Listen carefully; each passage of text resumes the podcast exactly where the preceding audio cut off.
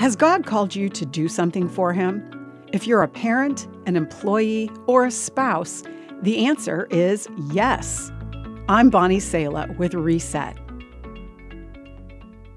While we'd all like to do something spectacular in life, it can be God's everyday call that seems the hardest.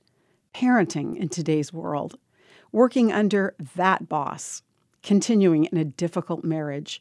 No doubt you've had days when you thought, this is too hard, I can't do this.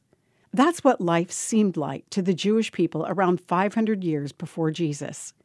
Carried into captivity by their enemies, they had begun to return to Jerusalem.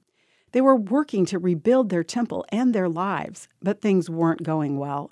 It sure didn't seem like they had what it was going to take to make recovery happen. God encouraged them, saying, It is not by force nor by strength, but by my Spirit that the work I have for you will be accomplished.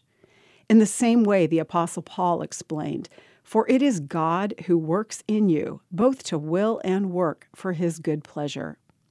If you're overwhelmed, here's a reminder we're not fueled by strength, skill, or striving, but by the Spirit of God, writes Ruth Chou Simons. When what you are called to feels too hard, too big, too impossible, do the work with diligence and trust God with the results.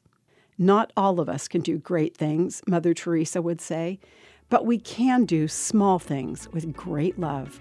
Follower of Jesus, God's Spirit enables his call. Start small, but start again.